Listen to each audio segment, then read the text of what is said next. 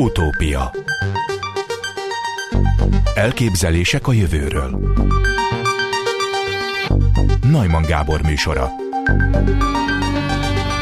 Az allergia az immunrendszer túlzott reakciója olyan anyagokra, melyek normális körülmények között semmilyen választ nem váltanak ki a szervezet részéről. Itt van velünk Szegedi Andrea, a Debreceni Egyetem professzora. Kezdi csókolom, jó napot kívánok! Jó napot kívánok, üdvözlöm Önt is, és a hallgatókat is. A tudomány.hu-n megjelent egy összeállítás a különböző allergiákról, amelyet ön állított össze, és egy tanulmányt is írt a csalánkiütéssel kapcsolatos allergiáról. Az összeállításban szó van csalánkiütésről, ételallergiáról, darázs és mélycsípésről, kálciumterápiáról, pollenallergiáról, védőoltás ellenességről, gluténallergiáról és laktóz intoleranciáról többek között. Az allergia betegség? Igen, az allergia sok mindent jelent. Az allergia jelenti az immunválasz egyfajta túlzott reakcióját is, ahogy ön említette a bevezetőben, tehát egy patomechanizmust is jelent, és egy betegség csoportot is jelent. Azokat a betegségeket, amelyeknek a hátterében a tudomány mai állása szerint ilyen túlzott reakció, az immunrendszer túlzott reagálása áll, vagyis egy betegség csoport esetén is beszélünk allergiás betegségekről. Az allergia ugye betegséget okozhat, de betegségből is visszamaradhat allergia? Ez egy érdekes kérdés, hogy van-e olyan egyéb típusú betegség, ami hajlamosíthat később ugye allergiák megjelenésére. Úgy gondoljuk, legalábbis a tudományban, hogy azok az elváltozások, azok a korképek, amelyek a szervezetet védő barriereket gyengítik, azok mindenképpen rizikót jelentenek allergiás szenzitizáció kialakulására, és így allergiás betegségre is. Mondok egy példát. A bőrgyógyászat esetében azok a kórképek, a, például bizonyos ekcéma fajták, amikor a bőr átjárhatósága fokozódik, és ez bizonyos gyulladásokat indít el a bőrben, ezen gyulladásokkal együtt később, hónapok, évek múlva, ha ez folyamatosan fennáll, akkor bizony allergiás szenzitizáció is kialakulhat, és akkor az ekcémához tulajdonképpen allergiás patomechanizmus is társul, és akkor már egy allergiás ekcéma jön létre. Vagyis ilyen ö, szempontból tekintve Igaz az, amit ön mondott, hogy bizonyos betegségek allergiákat okozhatnak, vagy, vagy legalábbis elősegítik azokat. A lexikonban az áll, hogy a túlérzékenységi reakcióban az allergén kapcsolódik az IgE molekulához, mely előidézi a masztociták és bazofilek degranulációját. Ezt el lehet magyarázni olyanoknak is, akik nem rendelkeznek felsőfokú ismeretek keletéren? Például nekem, vagy a hallgatóknak. Igen, remélem, hogy sikerül. A szervezetben az immunrendszer egyik fő fegyvere, amikor védekezik, illetve véd minket külső behatásokkal szemben, az az immunglobulin termelés. Ez egy fehérje típusú anyag, és az immunglobulinoknak az egyik fajtája az immunglobulin E. Ezt mondta ön úgy, hogy IgE. És ez a fajta immunglobulin tulajdonképpen nagy szerepet játszik az allergiás reakciókban, ugyanis egy hízó sejtnek nevezett szöveti sejt felszínére, hogyha ez az immunglobulin bekötődik, akkor az allergiát okozó külső faktorok ehhez az immunglobulinhoz kötődve tudják aktiválni ezt a szöveti sejtet, és a szöveti sejtből felszabaduló mediátorok fogják az allergiás tünetet a betegnél kiváltani. Ezek az... Nem én, tudom, igen. hogy ezt így érthetővé tette ön számára. Nagyjából közelebb kerültem, csak azt nem tudom, hogy ezek az immun, immunglobulin E-sejtek, ezek mire jók egyébként, ha nem egy betegség kialakításáról van szó, hanem normális működése az mire e, szolgál? Igen, tehát nem az, ö, egy picit javítanik rajta, az immunglobulint kötősejtek, tehát, maga az, tehát nem immunglobulin sejtek, hanem immunglobulint megkötő sejtek. Ezek a szöveti ö, hízósejtek, ezek nagyon sok immun funkcióban szerepet játszanak, de a pontos szerepük még nem teljesen feltárt. Amiben úgy tűnik, hogy nagy szerepük van, az bizonyos féregfertőzésekkel szembeni védekezés, tehát bizonyos fertőzésekben van szerepük, de mivel az utóbbi időben azért ezekkel a fertőzésekkel szemben mm, gyakorlatilag már nincs akkora szükségünk védelemre, mivel csökkent a higiéniés viszonyok javulásával együtt ezeknek a fertőzéseknek a jelentősége vagy gyakorisága, így ezt ma már kevésbé vesztük úgymond igénybe, tehát az immunrendszerünk ezt kevésbé veszi igénybe. Ugyanakkor például, amikor egy mérgező csípés ér minket a bőrünkön keresztül, mondjuk egy szúnyogcsípés, akkor is működésbe lépnek ezek a sejtek, és gyakorlatilag az általuk termelt anyagok révén egy olyan szövet nedv kiáramlást okoznak a bőrben, ami felhígítja ennek a ö, toxikus anyagnak, a méreganyagnak a koncentrációját a bőrben, és ilyenkor is csalánkiütés jelenik meg, de ennek az a szerepe, hogy hígítsa ezt az anyagot, ennek a káros hatását csökkentse, és ugyan viszket egy darabig látható is, fájdalmas is lehet, de ennek van egyfajta fiziológiás élettani szerepe, hogy ez a méreg ott felhíguljon. Tehát amit leginkább a köztudatban ismert szerepek közül ezt emelném ki, hogy a féregfertőzésekkel szembeni védekezés, vagy a mérgező anyagok koncentrációjának felhígításában való szerep. Ez azt jelenti, hogy van jó csalánkiütés, és van rossz csalánkiütés? Igen, ezt, ezt így is le lehet fordítani, hogy van olyan csalánkiütés, vagy olyan működése ezeknek a, mert hogy nem csak csalánkütésben jelenik meg ezeknek a sejteknek a működése, inkább úgy mondanám, hogy vagy, van olyan aktiválódási formájuk, van olyan működésük, amikor ö, fiziológiás, élettani ö, szerepet töltenek be, tehát a szervezet számára jó, hogy működnek, és van olyan, amikor nem jó, hogy működnek.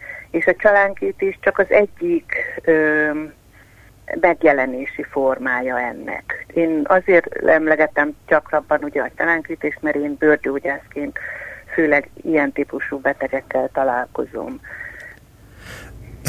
Örököt, öröklődhet-e az allergia? Az allergia önmaga nem öröklődik, hanem az allergiára való hajlam öröklődhet. Tehát nagyon sok gén felel azért, hogy valakiben ezek a allergiás mechanizmusok fokozottabban működnek, és ezen gének közül ugye bármelyiknek az öröklődése előfordulhat, illetve hát ezekben a génekben megmutatkozó variációk, azok bizonyos embereket hajlamosabbá, másokat kevésbé hajlamossá tesznek az allergiás reakciók kialakulására. Van-e olyan, hogy valaki egész életében nem volt semmire sem allergiás, de valamitől mondjuk 50 éves korában allergiás lesz? Vagyis, hogy közrejátszhat-e, vagy közrejátszik-e az öregedés az allergiák kialakulásában? A kérdés első része igaz, és mégsem az a következtetés, ahogy ön mondta, Tehát igaz az, hogy bármelyik életkorban kialakulhat allergiás reakció, de az nem igaz, hogy az élet előre haladtával nagyobb a rizikó az allergiás reakciókra. Tehát nem vagyunk védettek egyetlen egy életszakaszban sem az allergiás reakciók ellen, de az idősebb életkor ö, egyáltalán nem ö, rejt magában több rizikót allergiák kialakulására, sőt, talán az adatok inkább azt mutatják, hogy a gyermekkor, a fiatal felnőttkor ott gyakrabban jelennek meg allergiás tünetek. Genetikailag feltérképezték-e már az allergiával kapcsolatban hozható géneket? Van-e már génterápia például valamelyik allergiára? Nagyon sok gént feltártak, aminek lehet szerepe az allergiás reakcióban, de pont az bizonyosodott be, hogy ezek az allergiás betegségek nem egy gén által örökített betegségek. Tehát nagy valószínűséggel a mai gondolkozásunk szerint ezeknél nem lesz alkalmazható génterápia, mivel a génterápia főleg dominálóan olyan betegségeknél alkalmazható, ahol egy génnek a károsodása áll a háttérben. Itt pont az a probléma, hogy nem egy, hanem sok, és azoknak különböző mértékű, az egyes emberekben eltérő arányban kialakuló károsodásai állnak a háttérben. Tehát itt nem is nagyon várunk a génterápiától, Ja, legalábbis amit ma tudunk, az alapján nem nagyon várunk a génterápiáktól megoldást.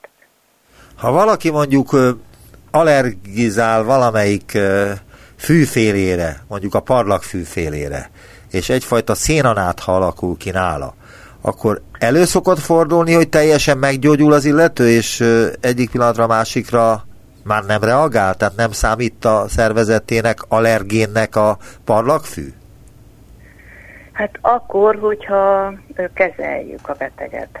Tehát van olyan terápia, ami ma már nem csak tüneti terápiát jelent, hanem valóban képes például a parlagfő allergiát úgymond teljesen tünetmentesíteni, meggyógyítani.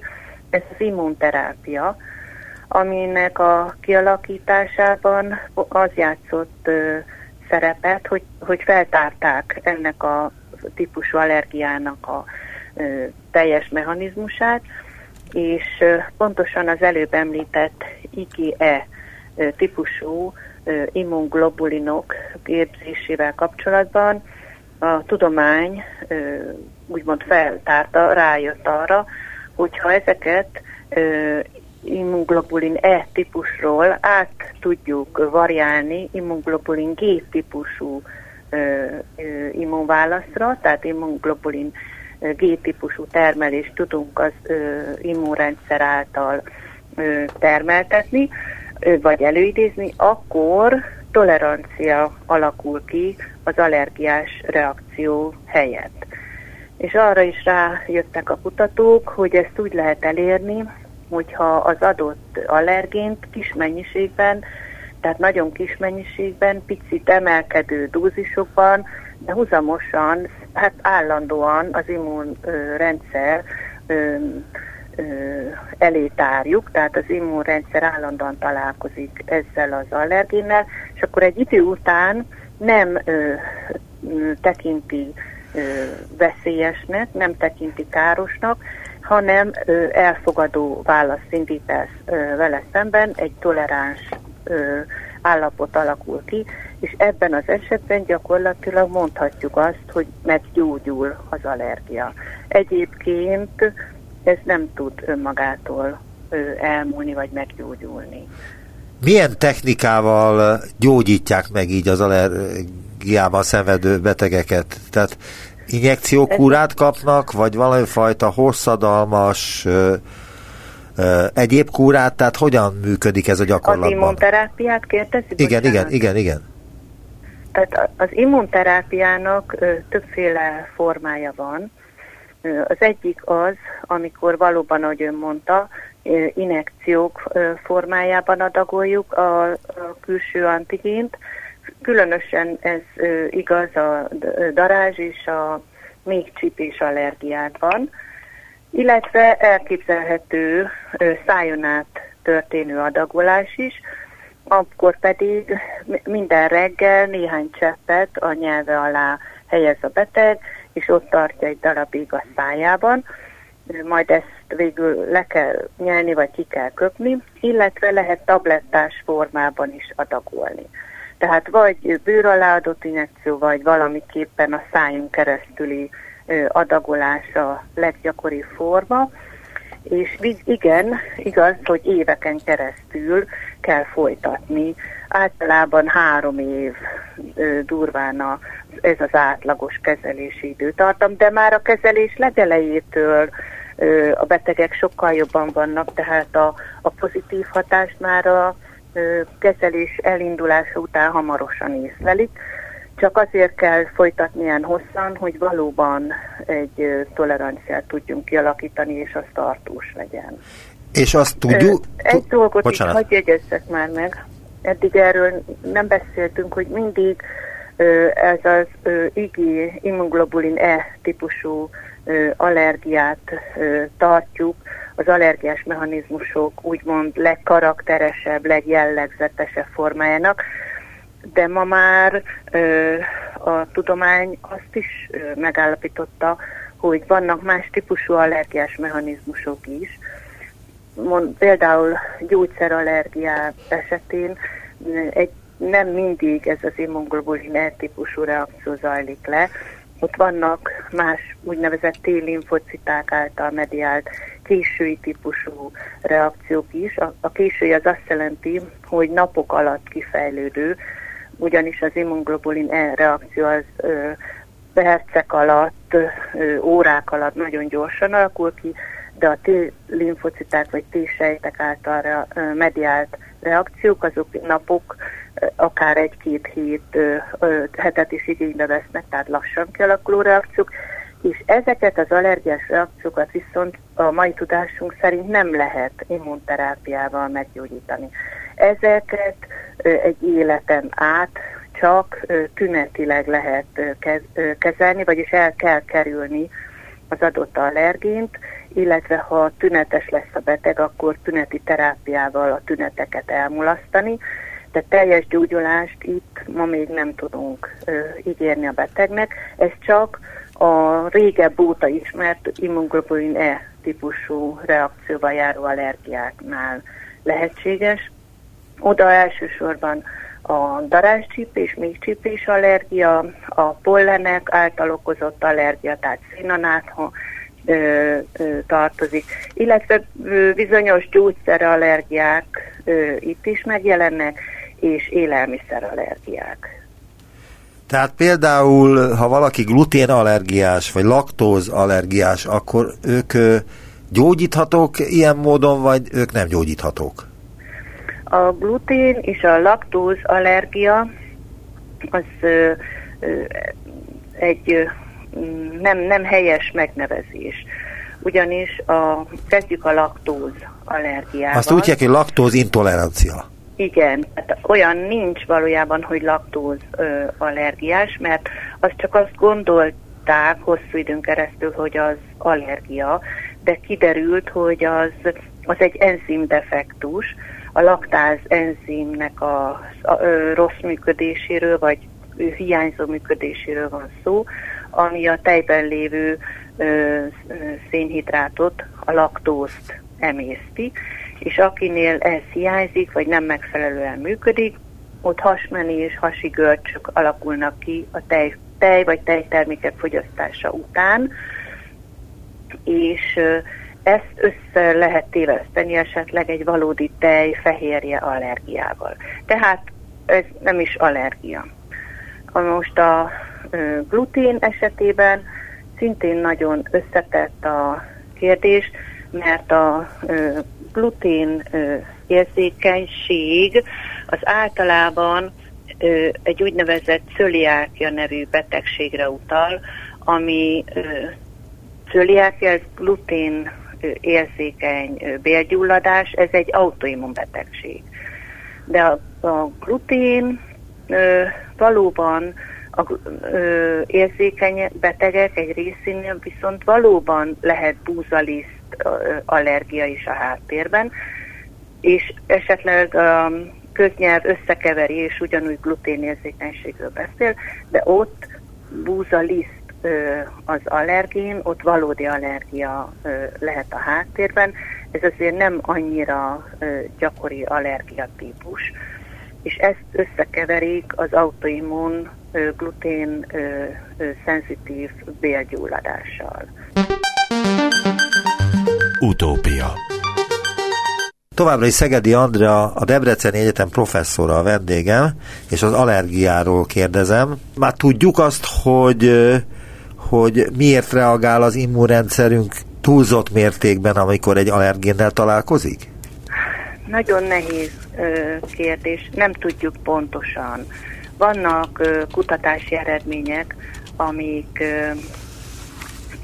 olyan faktorokat tárnak fel, amik segíthetik azt, hogy kialakuljon ez az allergiás reakció. Már beszéltünk a genetikai háttérről, tehát lehet genetikailag meghatározott háttere bizonyos emberekben annak, hogy könnyebben alakít ki egy ilyen támadó jellegű allergiás reakciót az immunrendszere, mint egy elfogadó, toleráns reakciót. Tehát a genetika, ez, egy, ez biztos, hogy szerepet játszik benne. De ezen kívül nagyon fontos a külső környezetben lévő megjelenő úgynevezett exogén faktoroknak a szerepe, és főleg ezeknek az exogén faktoroknak a megváltozását okolják a mögött, a tény mögött, hogy ilyen mértékben növekedett az elmúlt évtizedekben az allergiás reakcióban szenvedő embereknek az aránya. Mik ezek a megváltozott exogén tényezők? Az egyik a higiénének a nagyon jelentős fokozódása. Úgy tűnik, hogy ugyan kedvező volt az emberiség történetében a fertőzések legyőzésében, de egy kicsit kedvezőtlenebb a hatása az allergiás reakciókra nézve.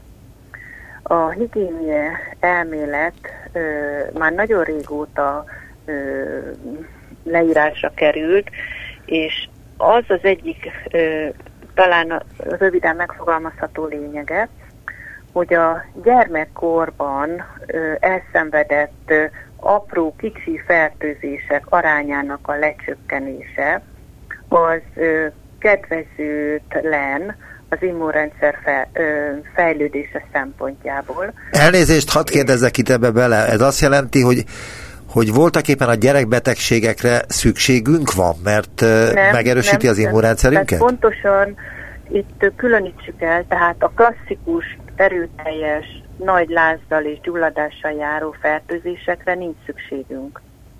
De azokra a kicsi, úgynevezett szubklinikus, amit észesen vettünk, vagy nem is figyeltünk fel rá, egy napig picit köhögött a gyermek, vagy egy picit folyt az óra, vagy, vagy egy napot kicsit lazább volt a széklete, vagy akár részesen vettük ezeket a fertőzéseket, úgy hívjuk ezeket, hogy szubklinikus, tehát a klinikai észlelhetőség határa alatt lévő fertőzések, amik, amik az egyszerűen az, az életkörülményekből is adódtak. Ezekre úgy tűnik, hogy igen, ezekre talán szüksége lenne az immunrendszernek ahhoz, hogy az érése megfelelően történjen. Ugyanis ezeknél a kicsi, kicsi fertőzéseknél tanulja meg az immunrendszer azt, hogy mire, milyen mértékben kell reagálni. És el fogja tudni ezután dönteni, hogy egy nagy fertőzésre, egy súlyos, ö, lázzal járó, gyulladással járó, nagy erős baktérium vagy vírusfertőzésre igenis erőteljesen válaszoljon, de azt is el tudja dönteni, hogy az, ezekre a kicsi problémát nem okozó fertőzésekre pedig ne reagáljon. És talán ez a ö, döntéshozatali ö, tanulási képessége sérül meg az immunrendszernek az allergiás betegeknél, hiszen pont arról van szó, hogy olyan külső ágensekre, amelyeket amik ártatlanok, ártalmatlanok az immunrendszer és a, mi, és, és a szöveteink számára, azokra is reagál. És az immunrendszernek az egyik fő feladata az, hogy eldöntse, hogy mire kell reagálni erősen, és mire nem kell reagálni, mert ha mindenre reagál, akkor gyakorlatilag kimerül, illetve az előbb említett allergiás reakció alakulhatnak ki. Tehát ezek a pici gyerekkori apró fertőzések úgy tűnnek, hogy mostani tudásunk szerint, hogy talán ö, szükségesek ö, lennének az immunrendszer számára, de ezek mindenképpen lecsökkentek az, az elmúlt évtizedek életmód változásával párhuzamosan. Tehát, a hogy... másik, ja. bocsánat, folytat. Ja, igen. Tehát a másik faktor a higiénén belül az a túlzott fürdés és túlzott detergens, tehát sampon, szappan használat is károsíthatja elsősorban a, a bőrt, és a bőrkárosítás, mint ahogy az elején említettem, önmagában gyulladást, eczémákat okozhat, amelyen keresztül szintén fokozódhatnak az allergiák. Ugyanilyen lehet a béltraktus számára a, rend, a túl gyakori rendszeres antibiotikumfogyasztás. A külső faktorok közül még megemlíteném a ö, levegőszennyeződést, amely úgy tűnik, hogy biztosan szerepet játszik az allergiák fokozódásában, illetve hát a, a stressznek a szerepét azt minden betegség esetében, itt az allergiák esetében is ö, felvetik, bár erről tudunk a legkevesebbet. Azt akartam csak közbevetni, hogy akkor az, az a szülő nem neveli jól a gyerekét, aki a széltől, naptól, esőtől, mindentől úgy óvja a gyerekét, hogy sohasem találkozik ilyen elemekkel? Hát ez egy nagyon nehéz kérdés, mert igen, valahol a tudomány szerint ö, ö, a túlzott féltés az, az nem vezet ö, feltétlenül hosszú távon ö, jó ö, immun válasz kialakulásához, de nagyon nehéz megszabni e, egyébként azokat a határokat, azokat a korlátokat, hogy hol húzzuk meg a, a, a szülők számára a javaslatainkban a határt, hogy, hogy mi, mi szükséges. Ami ö, bebizonyosodott, az az, hogy a védőoltásokra továbbra is abszolút szükség van, tehát a nagy, erőteljes, súlyos fertőzések azok nem szükségesek, azok nem ö, segítik a, ö, azt, hogy kevesebb allergiás beteg legyen a köreinkben, tehát ezeket ö, továbbra is igyekszünk elkerülni, és ilyenkor szükséges az antibiotikumok adása.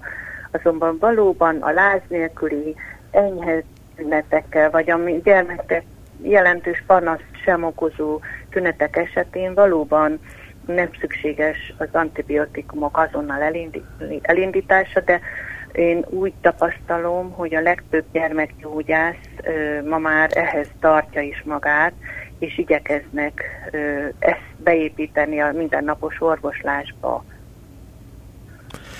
Lehet-e valamit arról tudni, hogy az allergia történetileg hogyan alakult ki, és például az ősember lehetette allergiás? Hát vannak olyan utalások, hogy már az őskorban is, illetve inkább azt mondanám, hogy az ókori leírásokban szerepelhetnek olyan adatok, hogy allergiás reakciók itt vagy ott lezajlottak, de ebbe, ebbe most abszolút nem tudok ö, igazán válaszolni önnek, tehát ezt nem tudom megmondani.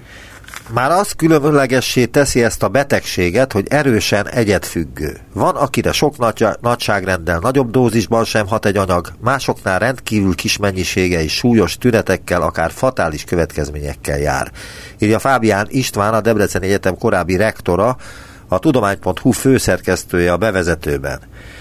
Miért történhet ez mégis meg? Tehát, hogy mi az oka annak, hogy, egy, hogy rám nem hat mondjuk a parlagfű, a fiamra, Oszkár fiamra meg aztán iszonyúan hat, alig bír kimenni az utcára. Hát ez pont ez az allergiás reakcióknak a jellemzője, ahogy ön is mondta, hogy, hogy akinél az immunrendszer normál módon működik, ott az ártalmatlan külső anyagokra semmilyen reakció nem alakul ki. Tehát sem gyógyszerekre, sem élelmiszerekre, sem pollenekre, sem állati szőrökre nem reagál, hiszen nem is kell. Ez, ez, a, ez a jó működése az immunrendszernek. És akinél viszont ö, ö, ezt, ezeket ö, nem csak, hogy idegennek, de veszélyes idegennek ismeri fel, és itt ez a fontos, hogy ezek ugyan idegen anyagok, de nem veszélyesek, de akinél ezt veszélyesnek ismeri fel, és elindít egy reakciót, és ez pedig általában, ahogy ezeknél a típusú antigéneknél az immunglobulin E termelés, ott mm, e, az immunglobulin E antitestet, vagy más néven immunglobulint kötő sejteket ez aktiválni fogja. És amint sejt aktiváció, a szöveti hízósejt például, az egyik ilyen sejt aktivációja bekövetkezik, onnantól nagyon látványos tünetek alakulhatnak ki. A, hát a parlagfű esetében ez leginkább a felső légutak, ritkában, de lehet az alsó légutakban megjelenő tünet is, tehát ez orfolyás, orviszketés, tüsszögés, de a szájpadlás viszketése, szemviszketés is kialakulhat, sűrűs esetben pedig az alsó légutakat is érintve aszma. Az ön összeállításában minden cikk úgy kezdődik, hogy tévhitek a pollán, a glutén, a csalán, a méhcsipés, a védőoltás, stb. allergiákkal kapcsolatban vagy szemben.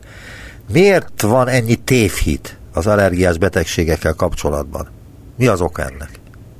Én azt gondolom, hogy az oka az két vagy három ok, oka lehet. Az egyik az, hogy nagyon-nagyon sok a beteg, és minden olyan betegséggel kapcsolatban, ahol sok a beteg, gyakran terjednek tévhitek. A másik ok, hogy krónikus betegségekről van szó, hosszan fennálló, illetve a harmadik, hogy nehezen kezelhető, az egészen az utóbbi időkig, amíg az immunterápiát ki nem dolgozták, addig ezek a betegségek csak tünetileg voltak kezelhetők, és minden olyan betegségnél, ha körbenézünk, ami nagy betegszámot érint, hosszan fennálló betegségről van szó, és nehezen kezelhető, tehát a betegek sokszor elégedetlenek, és erről nem az orvostudomány tehet, hanem jelenleg ennyi a tudásunk, de a beteg ezzel nem elégedett, ott bizony a beteg keres egyéb alternatív ö, válaszokat is,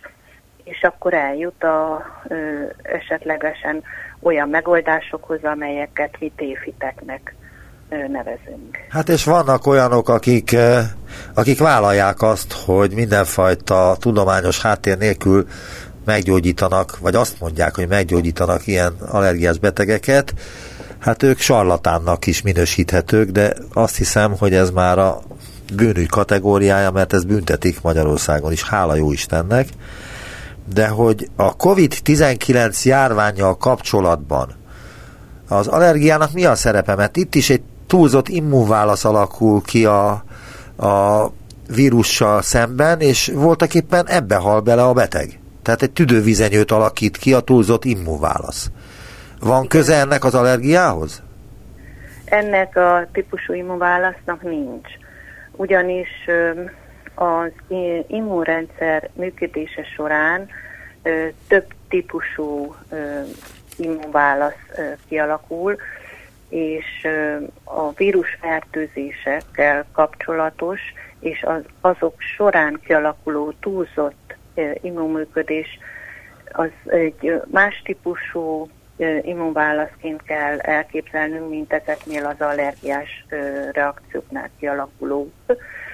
A COVID-19 vírus esetében egy olyan generalizált elsősorban a makrofág típusú sejteket, ne, úgynevezett neutrofil granulocitákat, és a T-helper sejtek közül a 17-es számú, tehát T-helper 17-es típusú sejteket érintő túlzott reakció van, ami szintén való, ó, nagyon veszélyes, és ugye tudjuk, hogy valóban a végső soron ezt teszi tönkre a COVID-19 betegségben a, elsősorban a tüdőállományát, de a vesét is, és, szám, és generalizált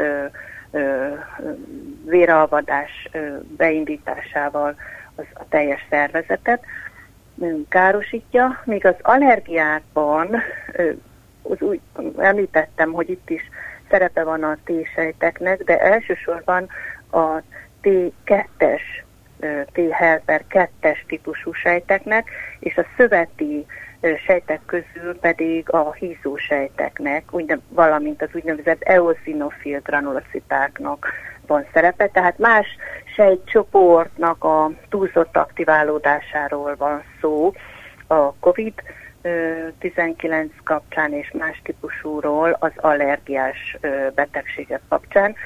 Amikor már ezek teljes nagyságában zajlanak ezek a reakciók, akkor mindegyikre az jellemző, hogy nagyon sok sejt aktiválódik, nagyon sok mediátort termel, nagyon sok citokint, kemokint, immunglobulint, és ezek valóban a védő funkció helyett szöveteket pusztító, károsító, támadó funkciót kezdenek el betölteni, és ahelyett, hogy megvédenék a szervezetet, tönkreteszik, károsítják. Tehát ilyen szemmel nézve van hasonlóság, tehát a védő funkció helyett egy károsító funkció alakult ki az allergiáknál is, és a Covid-nál is, de teljesen más típusú sejtcsoport játszik benne szerepet, más típusú mediátorok, és, és más típusú immunglobulinok. De visszatérve az allergiához, ilyenkor augusztusban, és ezt el is említette, a parlagfű okoz allergiás reakciókat. Talán erre allergiásak a legtöbben, vagy allergiások a legtöbben. De miért? Tehát miért a parlagfű a legallergizálóbb növény? Ez, ez, ez is egy érdekes kérdés. Ennek feltehetőleg az az oka, hogy a parlagfű a, ma, a magyar klimatikus viszonyok között nagyon magas koncentrációban és nagyon hosszan van jelen. Tehát ugyanakkor más országokban nem a parlagfű a vezető ö, allergén. Például ö, Finnországban a nyírfa a vezető allergén.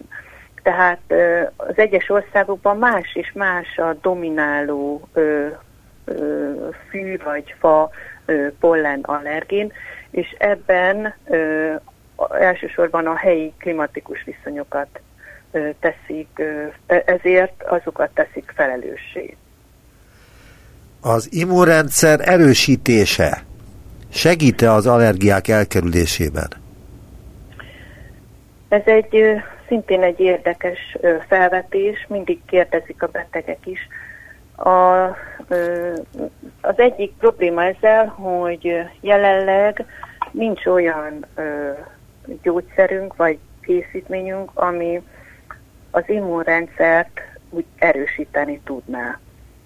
A vitaminok erre nem képesek. A, a másik gond, hogy, mint az előbb is elmondtam, az immunrendszernek sokféle, nagyon-nagyon sok sejt és sok sejtkapcsolat, sejtcsoport működik úgy, mint immunrendszer része, és különböző, az nem is lenne jó, ha az összeset így egyszerre erősítenénk, hiszen bizonyos betegeknél bizonyos típusoknak a túlzott működése, vagy az alulműködéséről van szó. Úgyhogy ez így nem nagyon merül fel az allergiák hát, kezelésében, és a harmadik, hogy az allergiáknál pont nem igazán erősíteni, hanem a kóros részt csökkenteni kellene, és a tolerancia oldalt kellene erősíteni. Tehát egy borzasztó szelektíven kellene beleavatkozni ebbe a rendszerbe, és erre még most nem vagyunk képesek. Tehát a tudós, tudomány és az orvosok ezt még nem tudják megoldani. Mik a legegyszerűbb gyógymódok az allergiára? Aki nem akar orvoshoz menni, és nem akar beszedni semmilyen antibiotikumot, vagy nem tudom, milyen egyéb allergiellenes szereket, hanem szeretné saját maga valamilyen módon megoldani, mert ezek részben nem olyan nagyon nagy bajok. Lehet ezekkel együtt élni, csak kellemetlen. Akkor mit ajánlanék? Igen, mit tett? Van-e egyáltalán ajánlat ilyenre, vagy ne kezdjünk ezzel semmit, forduljunk orvoshoz? Hát ez attól függ, milyen allergiáról beszélünk. Mondjuk a szénanátháról.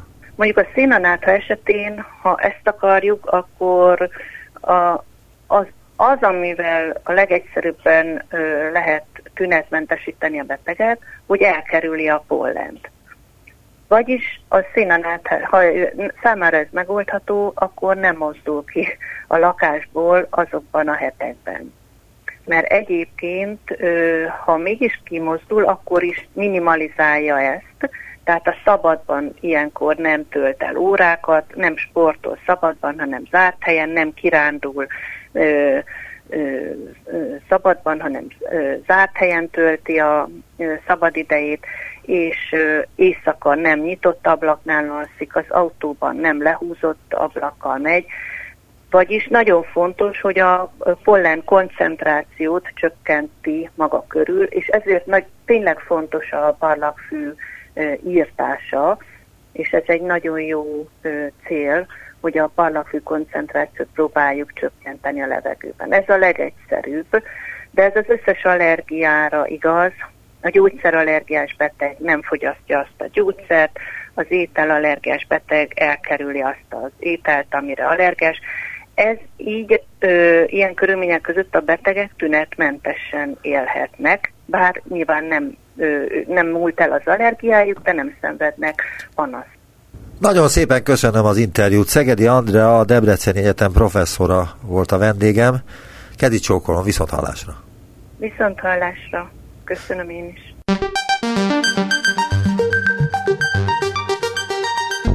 Visszaértünk a jelenbe. Neumann Gábor utópia című műsorát hallották.